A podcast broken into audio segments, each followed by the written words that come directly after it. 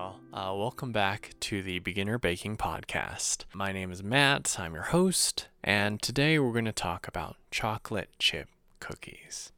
So, when I got into baking about a month ago, the very first thing I made was chocolate chip cookies, and they turned out okay. They weren't perfect, but they were good enough to make me feel like it was a success. They tasted good, texture was okay. There were definitely a lot of things that I could have improved, but I counted it as a win.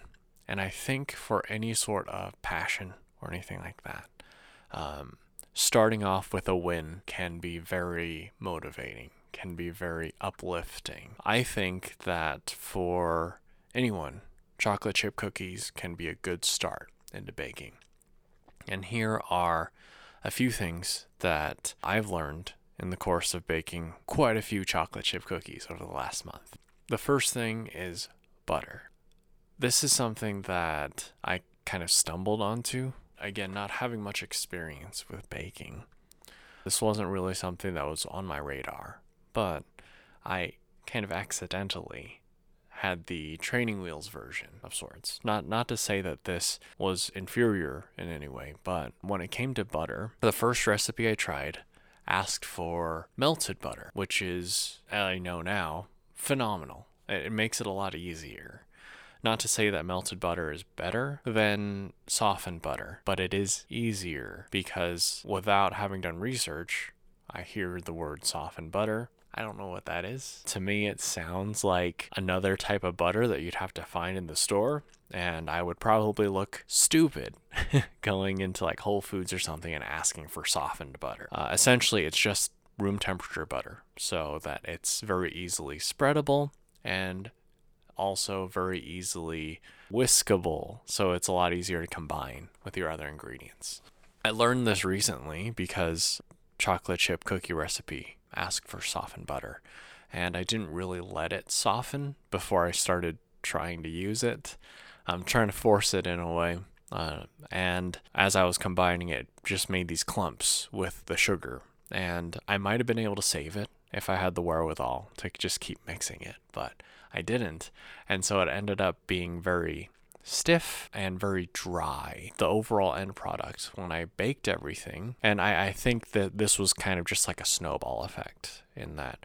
Uh, once I wasn't able to soften the butter properly, then everything didn't quite mix properly. Then, like, the ratio of dry to wet was a little weird, a little off once everything tried to combine. And so I ended up with cookies where the the batter itself as I was baking them didn't actually spread out and it maintained most of the shape that I had molded the each each lump into. But I know now, make sure to give it enough time to soften. But for anyone who's starting off baking, who is thinking of dipping their toe in the chocolate chip cookie arena, uh, I highly recommend finding a recipe, a tutorial, or a video of some sort that uses melted butter, just because it's a lot easier to work with. I can say that as a newbie, I kind of stumbled my way in through a few recipes just because it took me a while to set everything up, and the time I took would often allow the butter to soften incidentally. But now I know, and now that my processes have sped up, I've found that okay, I'm going to need to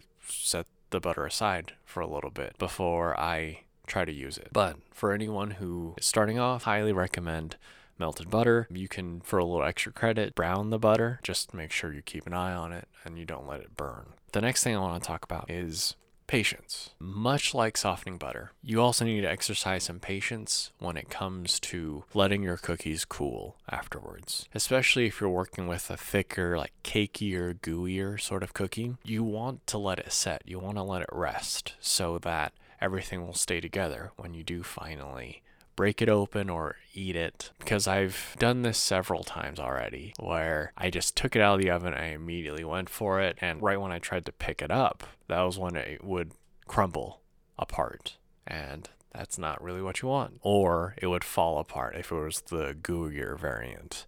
So make sure you give it enough time so that everything can settle and also so you don't burn yourself, of course. Next, I want to talk about size and spacing. Oftentimes, my parents, if I were to make cookies for them, they want smaller ones because then they can control how much they eat each time. They're not super into sweets. They're uh, champs for putting up with my cooking. But when I, whenever I have to bake for them, I usually will adjust the size of the end result a little bit just so it's smaller for them to accommodate them. But when you do that, always make sure that you keep an eye on them because then each recipe each tutorial each video they they'll usually tell you how big to to form the cookies and if you stray from that then it could increase or decrease the amount of time it takes for them to bake all the way through you don't want to overdo your cookies, and of course, you don't want to underdo your cookies. So, if you're making them bigger, making them smaller, just pay closer attention. As far as spacing goes, this one is huge. A lot of people will reference it real quick and say, okay, make sure you space them out so they're not touching when they spread out. And yeah, it's true. First thing is that it's very aesthetically uh, inferior if they touch. I mean, sometimes you're lucky. One time I had two cookies spread out and meld into each other, and so they almost formed like a heart shape, which was lucky for me. Well, that was nice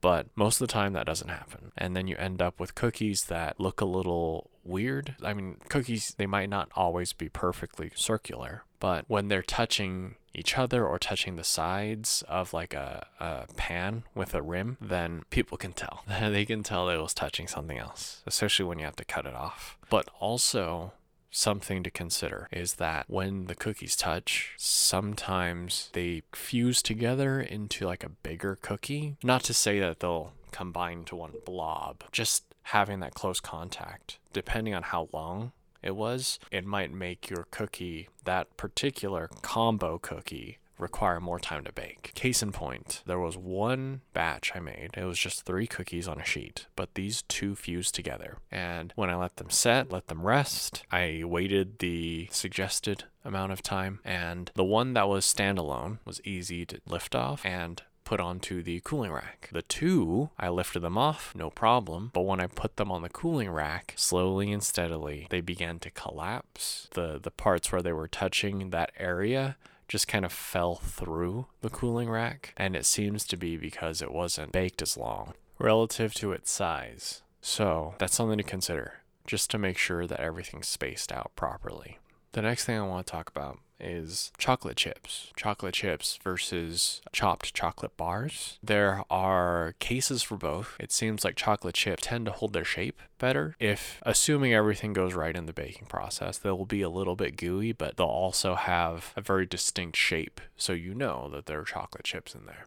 Whereas the chocolate bars, depending on how rough you chop them, they'll tend to melt into little pools, which can be very aesthetically pleasing too. So I think it is definitely a matter of personal preference, which isn't the the thing you want to hear if you're trying to look for a very concrete answer. But I can say that even amongst my parents, there's disagreement because my mom prefers the rough chopped chocolate bars. She likes the pools. She likes how gooey it can get amidst the cookie itself, whereas my dad prefers the more traditional chocolate chips, especially for how it looks. Yeah, so I guess it's just up to you, whichever one you prefer. There could be a happy medium where you have the pools so that you have that nice textural difference in addition to that nice nostalgic feeling of seeing those chocolate chips up top. Those are just a few things that I've learned as I've been working with chocolate chip cookies over the last month. I also want to give a shout out, a special thank you for Joshua Weissman and Bigger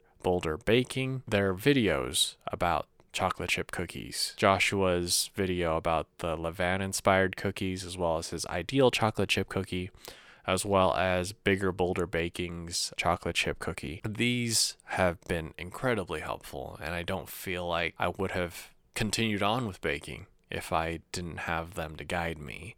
Because with their help, I was able to make a product that was really, really good. I mean, not not to say that they were perfect by any means, but um, successful enough where I felt like I could do this. So Gemma and Josh, thank you very much. And that that's it. This has been the Beginner Baking Podcast. Chocolate chip cookies. Stay tuned. On Friday I'll be back with some more anger. So thank you so much for listening. I'll catch you next time. Peace out.